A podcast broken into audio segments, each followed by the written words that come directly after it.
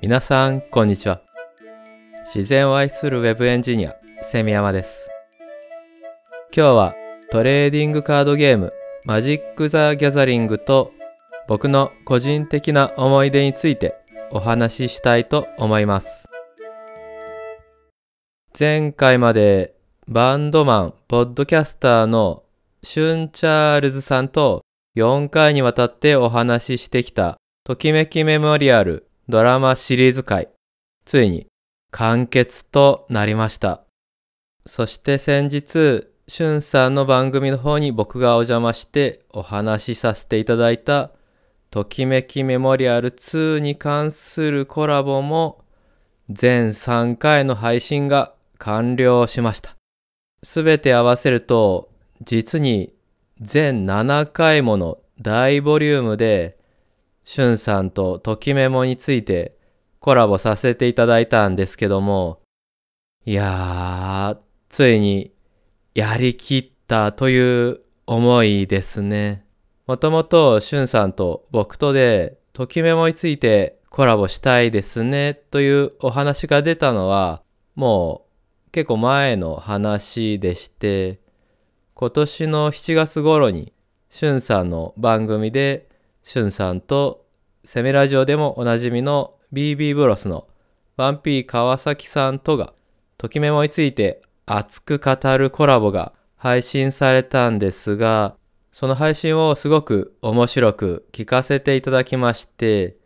しゅんさんへの DM で感想と一緒に僕も今度ときメモについてコラボさせていただけたら嬉しいですという内容をお送りしてたんですよね。それが今年の7月で、で、10月頃までにかけて、ときメモ2やときメモドラマシリーズを僕は次々にプレイしまして、それぞれクリアしたんですが、ちょうど10月頃にしゅんさんから、ときメモコラボそろそろどうでしょうという DM をいただきまして、こちらもちょうど仕上がった頃でした。みたいな感じで、そこからは二人で構成を詰めていったという流れだったんですよね。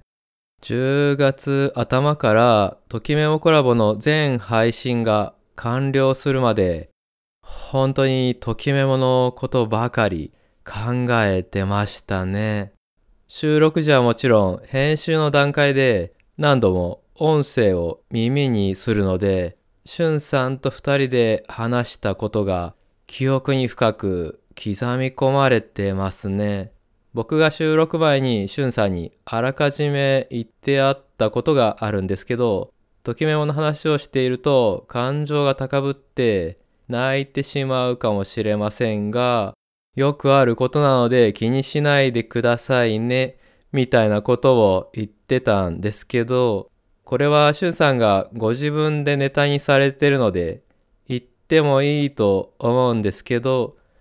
虹色の青春会でしゅんさんが涙声で語っているシーンがあるんですよね。僕が泣くよりも前にしゅんさんが泣いてたんですけど僕自身もしゅんさんほど声に出るタイプではないと思うので分かりづらいと思うんですけど収録中至るところで涙ぐんでたんですよね。男二人が泣きながらときメモの話してたんですよ。もちろん収録中ずっと泣いてたわけではないんですけど、収録中ずっと泣いてたとしたら、それはもう二人とも休んだ方がいいですからね。今回のコラボはいろいろと印象深いところがありますね。しゅんさんが朝のジョナサンで出会えてよかったのピアノバージョンを聞いて号泣したというお話がありましたけど収録ではあまりいいリアクションが取れなかったんですけどもすごく情景が浮かぶというかその当時のしゅんさんの状況とかも詳しくお話しされてましたしそういういろんな背景がある中で朝のジョナサンでご自身がすごく大切にしている思い出の曲がかかるというのは本当に運命的なものを感じますしその光景を想像しただけで胸に来るものがありますね。ドラマシリーズでは、ボリューム3の旅立ちの歌で、暗黒ガンシューティングゲームデスクリムゾンのやり込みに関する僕の思い出という変化球も投入してみました。こちらも面白かったですというお声をいただくことができました。涙あり、笑いあり、感動ありの盛りだくさんのシリーズになったんじゃないかなと思っています。しゅんさんの番組の方で配信されたときメモ2のコラボの方だと僕が割と長尺で語っているのがキャラクターで言うと1年目の稲月ことこ、ことぶきみゆき、2年目の野崎すみれですね。あと3年目では、ときメモ2のバッドエンディングで流れるテーマ、ひまわりについても語っています。これは恋に破れた男の悲しさ、未練がましさ、めめしさをよくぞここまでというレベルで徹底的に歌い上げている歌でして、よくこういう歌詞が書けるなぁと本当にすごいなと思っている曲ですね。ということで、全7回のしゅんさんとのときメモコラボ。しゅんさんと2人で作り上げた本当に思いのこもった濃厚な内容になってますので、セミラジオでの全4回のときメモドラマシリーズについての配信、しゅんさんの番組、しゅんチャールズのリフレクションリフレクションでの全3回のときメモ2についての配信、合わせてチェックしていただけると嬉しいです。それではそろそろ本編に行きたいと思います。今回はマジック・ザ・ギャザリングというトレーディングカードゲームについてお話ししていきたいんですけども皆さんマジック・ザ・ギャザリングまたは別のトレーディングカードゲームは遊んだことありますかね？僕は今では全然その手のトレーディングカードゲームはやってないんですが、かつてはかなりのめり込んでいまして、いろんなトレーディングカードゲームをやったんですけど、その中でも特に思い入れが強くて、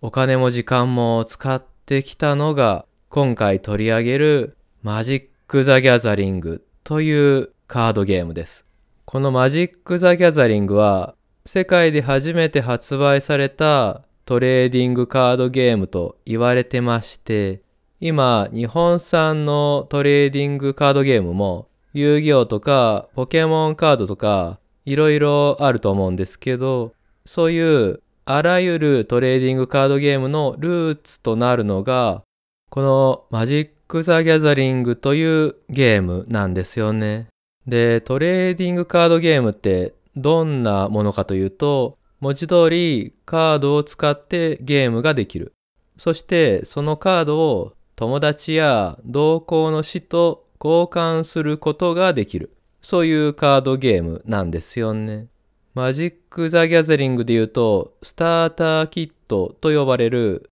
とりあえずその一箱を買えばゲームが始められるというセットか、15枚1組のブースターパックを買うことでカードを購入することができて、そうやって入手したカードの中から好きな組み合わせで60枚1組のデッキと呼ばれるカードの組み合わせを作って同じくデッキを持っている対戦相手と戦うことができるんですよね。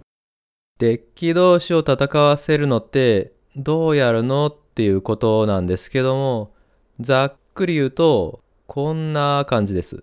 まず、じゃんけんとかで先行後攻を決めて、先行の人から自分のターンを始めます。で、自分のターンでは、デッキからカードを引いたり、手札から土地カードを場に出して使えるようにしたり、その出した土地からマナと呼ばれるエネルギーを引き出して味方のモンスターを場に出したりできるんですよ。モンスターカードを場に出すことを召喚すると言うんですけども、そしてこうやって召喚したモンスターのことをマジック・ザ・ギャザリングではクリーチャーと呼んでいます。このクリーチャーというのはもともと英語で動物や生き物を意味する言葉なんですけども、で、さっきから召喚とかエネルギーとかマナとか言ってるんですが、これは実際にこのゲームをプレイすると、その場にスピリチュアルなエネルギーが発生してくるとか、本物の邪神を召喚して対戦相手を物理でやっつけるみたいなことではなくて、あくまでカードゲーム上の概念の話なんですけども。で、今、土地を場に出すとか、クリーチャーを場に出すとか言ったんですけど、この手札から場に出すというのが重要で、今言った土地カードとかクリーチャーのカードとかは手札として持ってても実は何にもメリットがないというかただ持ってるだけで宝の持ち腐れになっちゃうんですよ。どうにかして場に出さないと使うことができないんですよね。カードを手札から場に出す方法はカードの種類ごとに違ってまして、土地カードは自分のターンに1枚まで手札からすっと場に出すことができます。で、土地カードは森とか沼とか山とかいろいろあるんですけど、これは単に絵柄が違うだけじゃなくて、生み出すエネルギー、マナの種類が違うんですよ。例えば沼からは黒のマナーを生み出すことができまして、この黒のマナーを使うと黒の呪文カードを使ったり、黒のクリーチャーのカードを手札から場に出して召喚することができるんですね。で、このマナーの種類は全部で5種類。白、青、黒、赤、緑の5色があります。注目したいのはそれぞれの色の呪文やクリーチャーはその色のイメージに沿った性質を持っているということでして例えば黒って死とか大敗を表すことがある色だと思うんですが黒のクリーチャーはそのイメージに沿った骸骨戦士とかゾンビとかそういうキャラクターが多いんですよ。逆に緑は生命力や植物を表す色で、緑のクリーチャーは森に住む生き物。例えばクマとかイノシシなんかの野生動物が多いんですよね。で、そもそもこのマジック・ザ・ギャザリングの目的って何なのか。どうすると対戦相手に勝ったことになるのかなんですけど、ものすごく乱暴な言い方をしちゃうと、このゲームはクリーチャーを召喚して、そのクリーチャーで先に相手を殴り倒した方が勝ちです。力こそパワーっていうゲームなんですよね。そう言っちゃうとめちゃくちゃ単純なゲームに聞こえちゃうと思うんですが、もちろんそうじゃなくて奥深い戦略があるゲームなんですが、それはおいおいお話ししようかと思います。とりあえず一旦シンプルにお話ししていこうかと思います。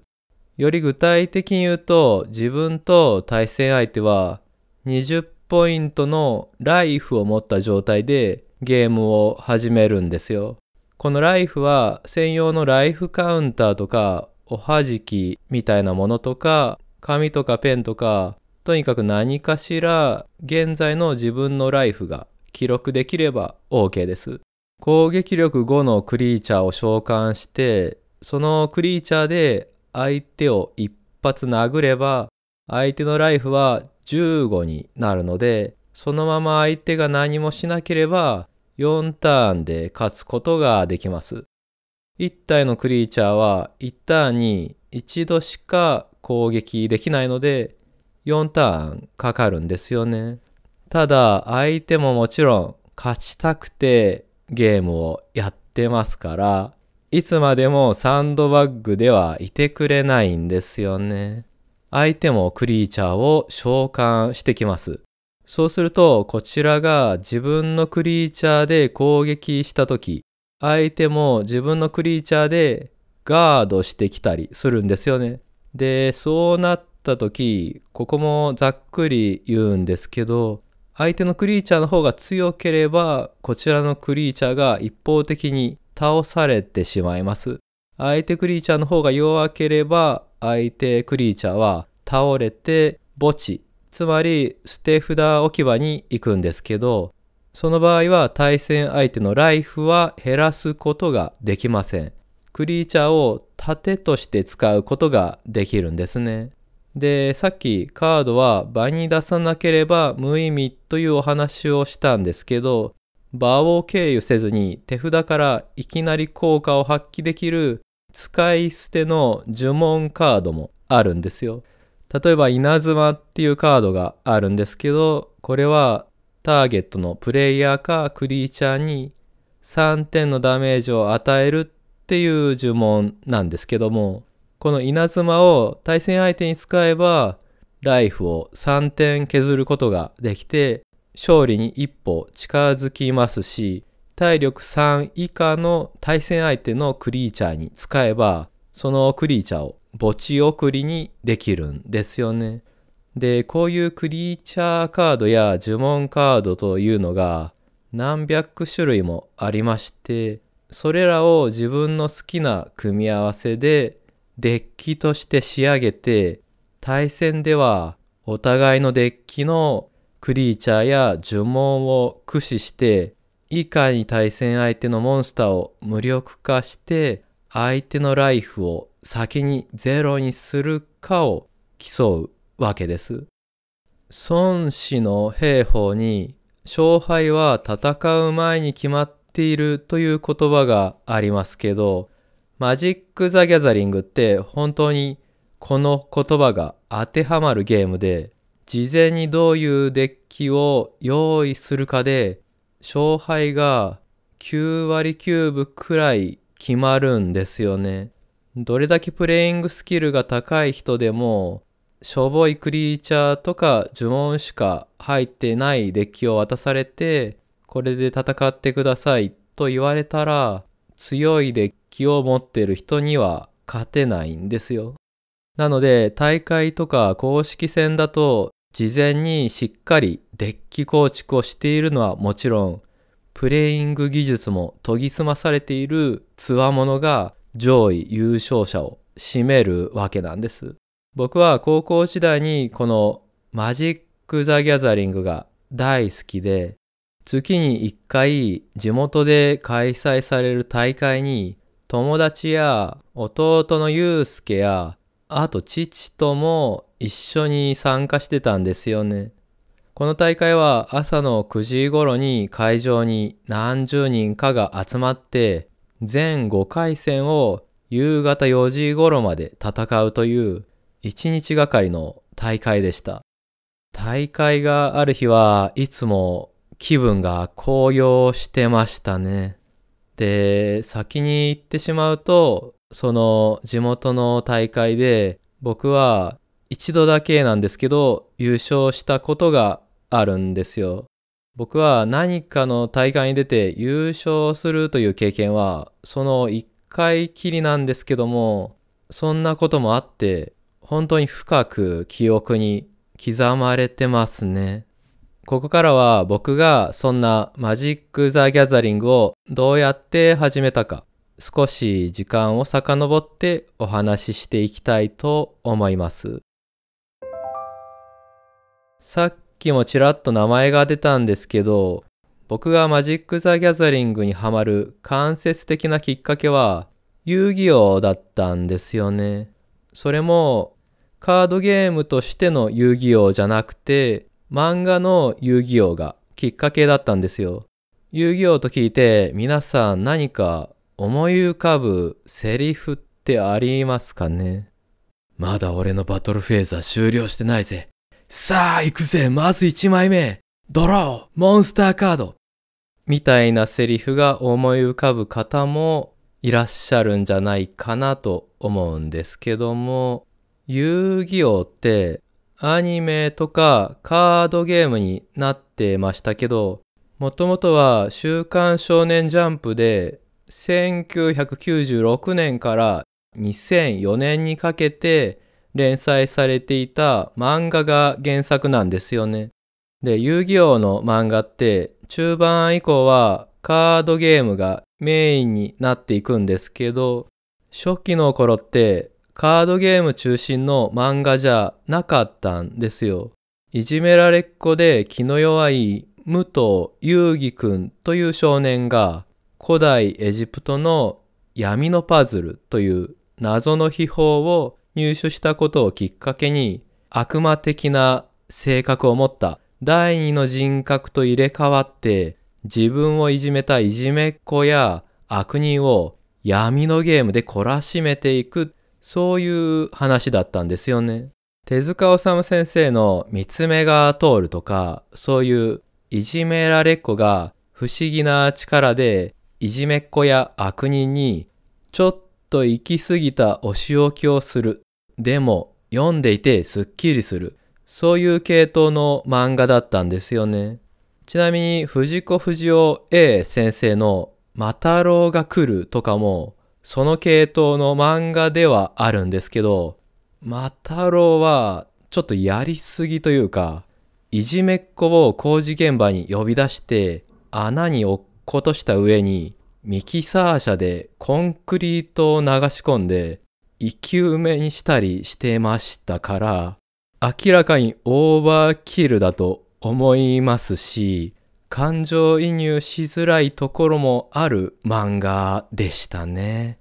ちなみに今のエピソードは今では単行本に収録されてないみたいなんですけども。で話を戻すともともとはそういう気弱ないじめられっ子と悪魔的な第二の人格という二面性のある少年を主人公に据えた作品だったんですが単行本の2巻でマジックウィザーズというカードゲームを登場させたことがこの作品の転機になりました。この遊戯王に出てきたマジックウィザーズというカードゲームはマジック・ザ・ギャザリングをモチーフにしたもので当時はジャンプ本誌でもその流れでマジック・ザ・ギャザリングを紹介したりしてましたね。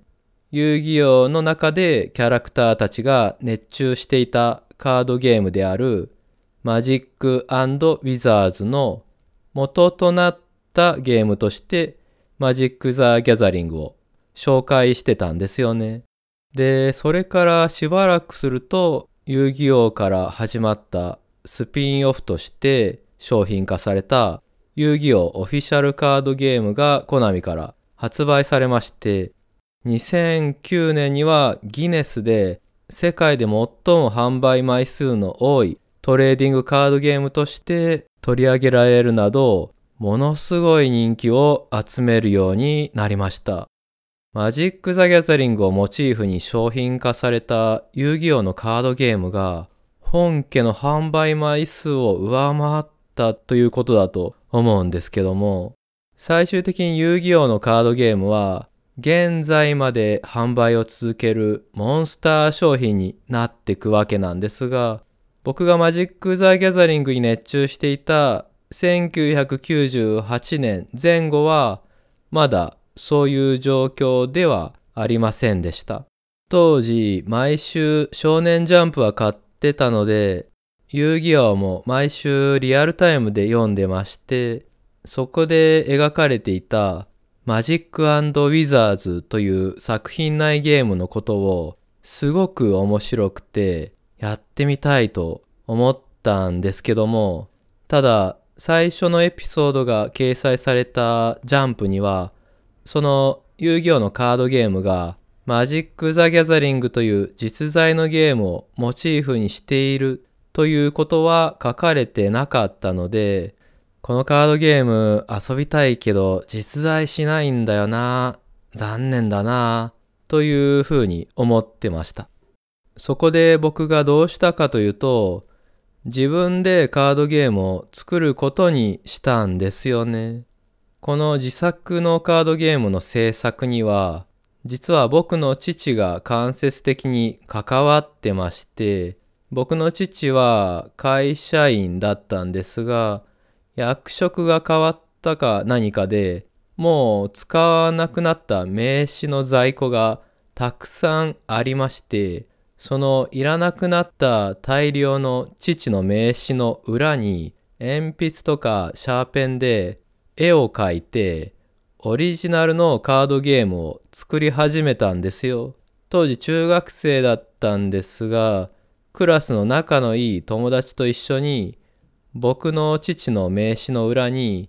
みんなで絵とか能力値とかそのカード独自の効果とかを書き込んで実際に対戦して遊んだりしてたんですよね。で、しばらくはその父の名刺を使って作ったカードゲームで遊んでたんですけども、そのうち遊戯王のカードゲームにはマジック・ザ・ギャザリングという元となったゲームがあるということを知りまして、近場で買えるお店がなかったので、30分から40分ぐらいかけてチャリを漕いで中心街のおもちゃ屋に行ってそこで初めてマジック・ザ・ギャザリングを始めるためのスターターパックというのを見つけて自分のと弟の分を一個ずつ買いまして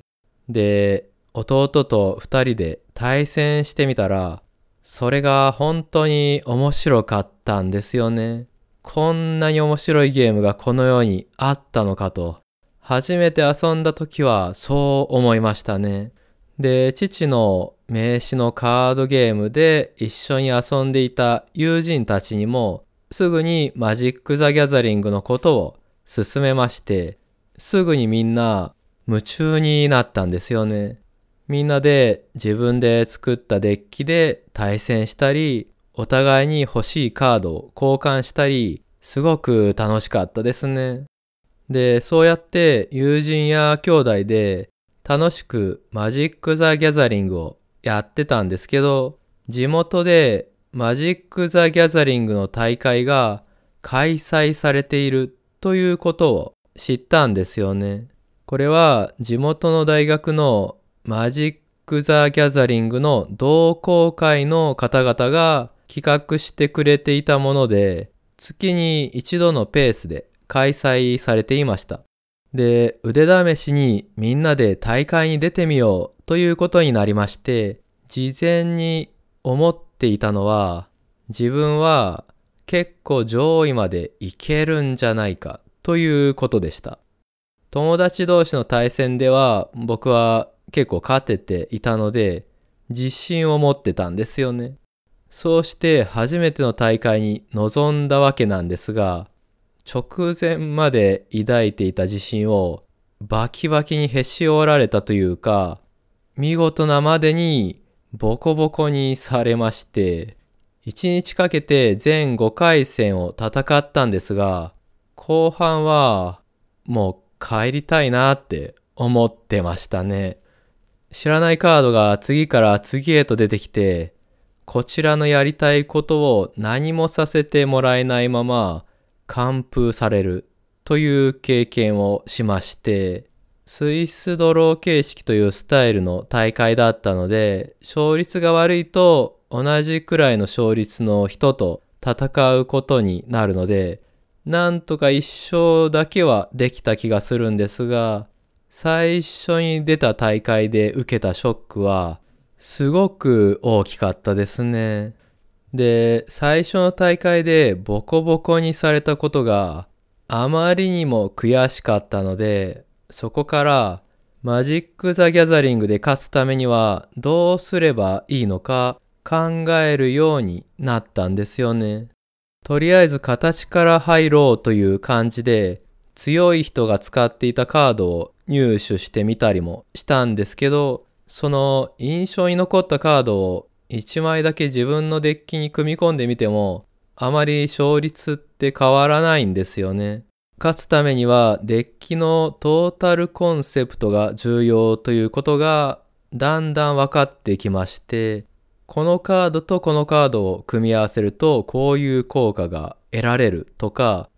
このカードとこのカードが勝ちに行くためのメインのカードであれば、それを補佐するためのこのカードが必要だなとか、やっていくうちに少しずつ考えられるようになってきまして、そうやっていくうちにデッキの構築能力が少しずつ上がっていったんですよね。そうやって自分のデッキを磨き上げていくうちに徐々に大会での勝率も上がっていきました。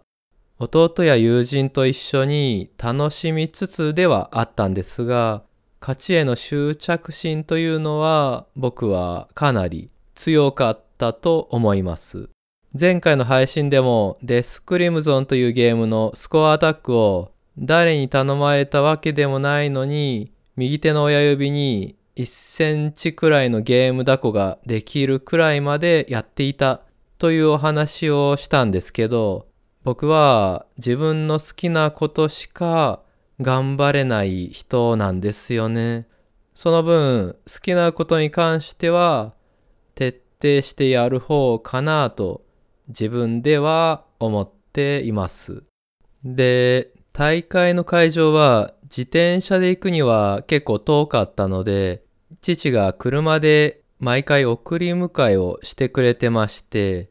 父は最初の頃は手持ち無沙汰に見物していて、ちょっと申し訳なかったんですが、そのうち僕らのやっているカードゲームに興味が湧いてきたみたいで、一緒に大会に出るようになったんですよね。もともと切手とかコレクション性のあるものが大好きな収集癖のある父だったので、カードゲームとしてのマジック・ザ・ギャザリングよりも、そのマジック・ザ・ギャザリングのカード自体を集める、収集することに夢中になっていったんですよね。で、マジック・ザ・ギャザリングのカードは数ヶ月ごとに数百種類のカードを含む新しいシリーズが発売されるので、コレクター魂に燃える父は、新しいシリーズが発売されるや否や、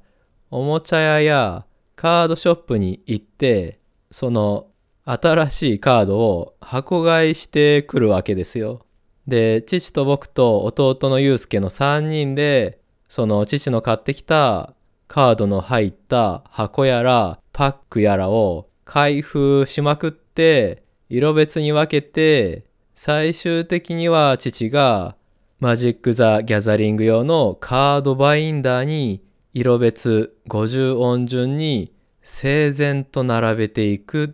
ていうことをやってましたね。で、そういう父の収集癖の結果、大量のカードが自宅にあったので、強くてレアな、なかなか入手が難しいカードも比較的簡単に僕や弟は手にすることができたんですよね。そういう環境も我々兄弟の大会での勝率アップにつながっていたと思います。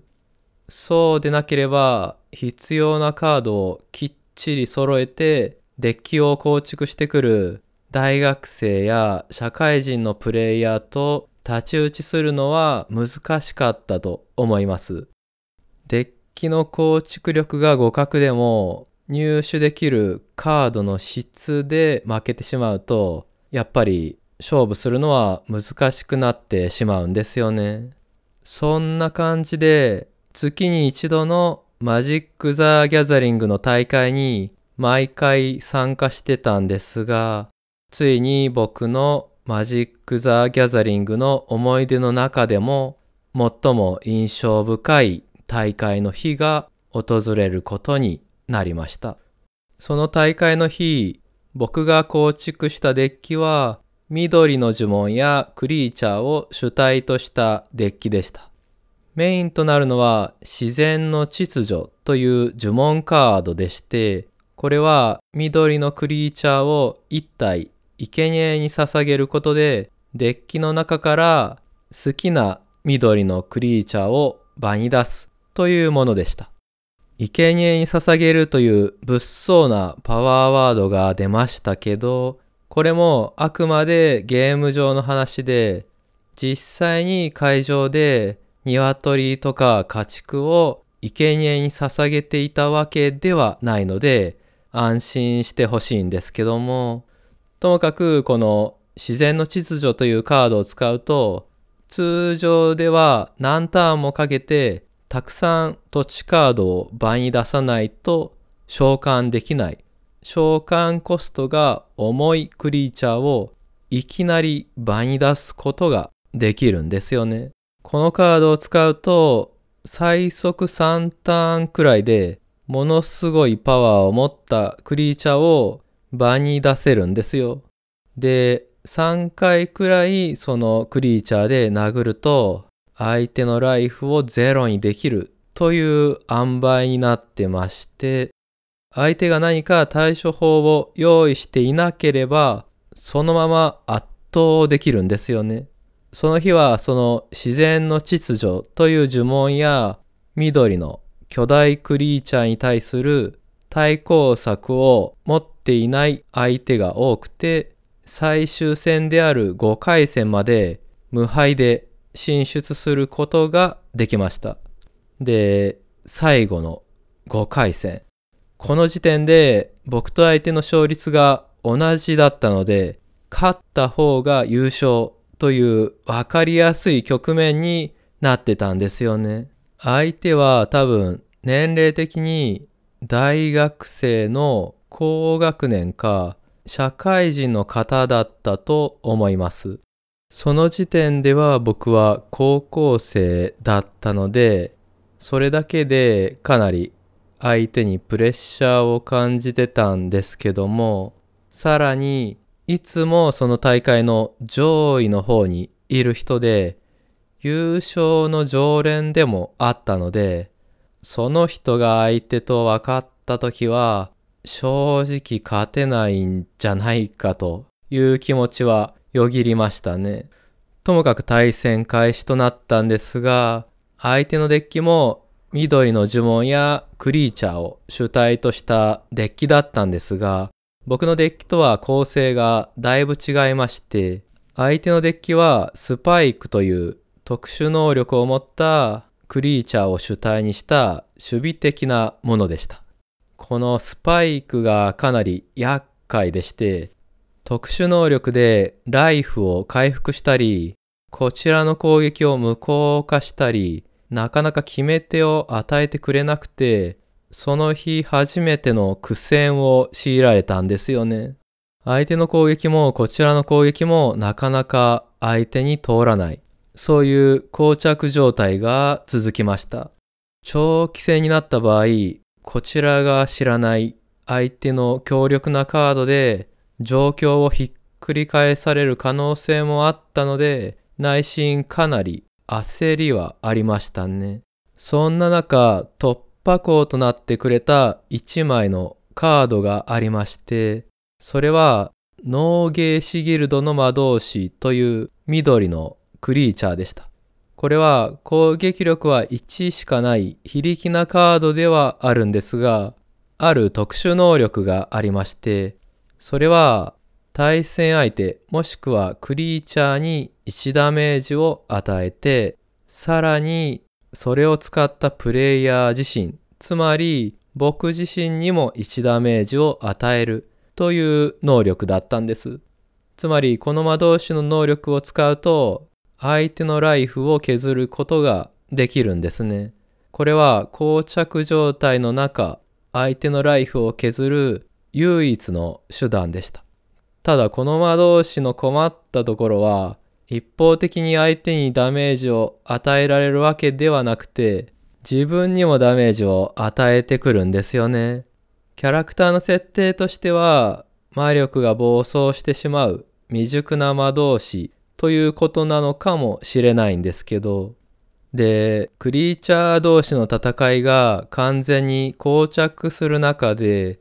僕はこの魔導士の特殊能力にかけたんですね。毎ターンこの魔導士の能力を使って相手と自分のライフを削り続けたんですよ。お互い20ずつあったライフが徐々に減っていきました。19、18、17、19、8というように。カードの引き次第では相手に巨大クリーチャーを先に場に出されてその選択が裏目に出る可能性もかなりあったんですが勝てる見込みがあるとすればこれしかないと直感的に感じたんだと思います。で、ギリギリまでお互いのライフを減らして相手のこちらの攻撃を無効化するカードが尽きたタイミングでようやくワンパンチを入れられまして最終的になんとかその試合に勝ってその大会を優勝することができたんですよね。今までの配信でもポロポロとお話ししてきたんですが、中学高校の頃の僕は本当に何かをやり遂げたとか達成感を得られるものがほぼほぼなかったんですよね。頑張って打ち込んだデスクリムゾンのスコアアタックは500ガバスしかもらえませんでしたし、そんな中、一度だけではあるんですが、自分が大好きで打ち込んでいたマジック・ザ・ギャザリングというカードゲームの大会で優勝できたことは自分にとってはささやかな誇りというかそういうものとして今でもすごく心に残ってますね。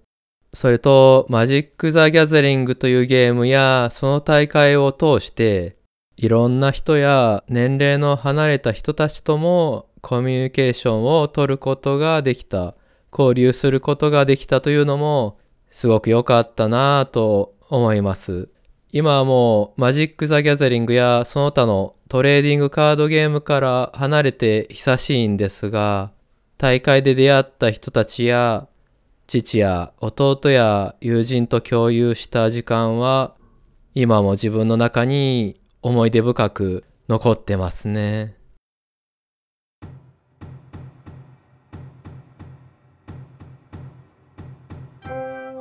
セミラジオではお便りを募集しています。X のハッシュタグセミラジオや概要欄のフォームからお送りいただけると嬉しいです。また、セミラジオ第100回に向けて私の街のサブカル、セミヤマへの質問、セミラジオ第100回でやってほしいことを募集しています。こちらもお便りいただけると嬉しいです。ちなみに今回が第97回となります。今日はトレーディングカードゲームマジック・ザ・ギャザリングの思い出についてお話しさせていただきました。ご視聴ありがとうございました。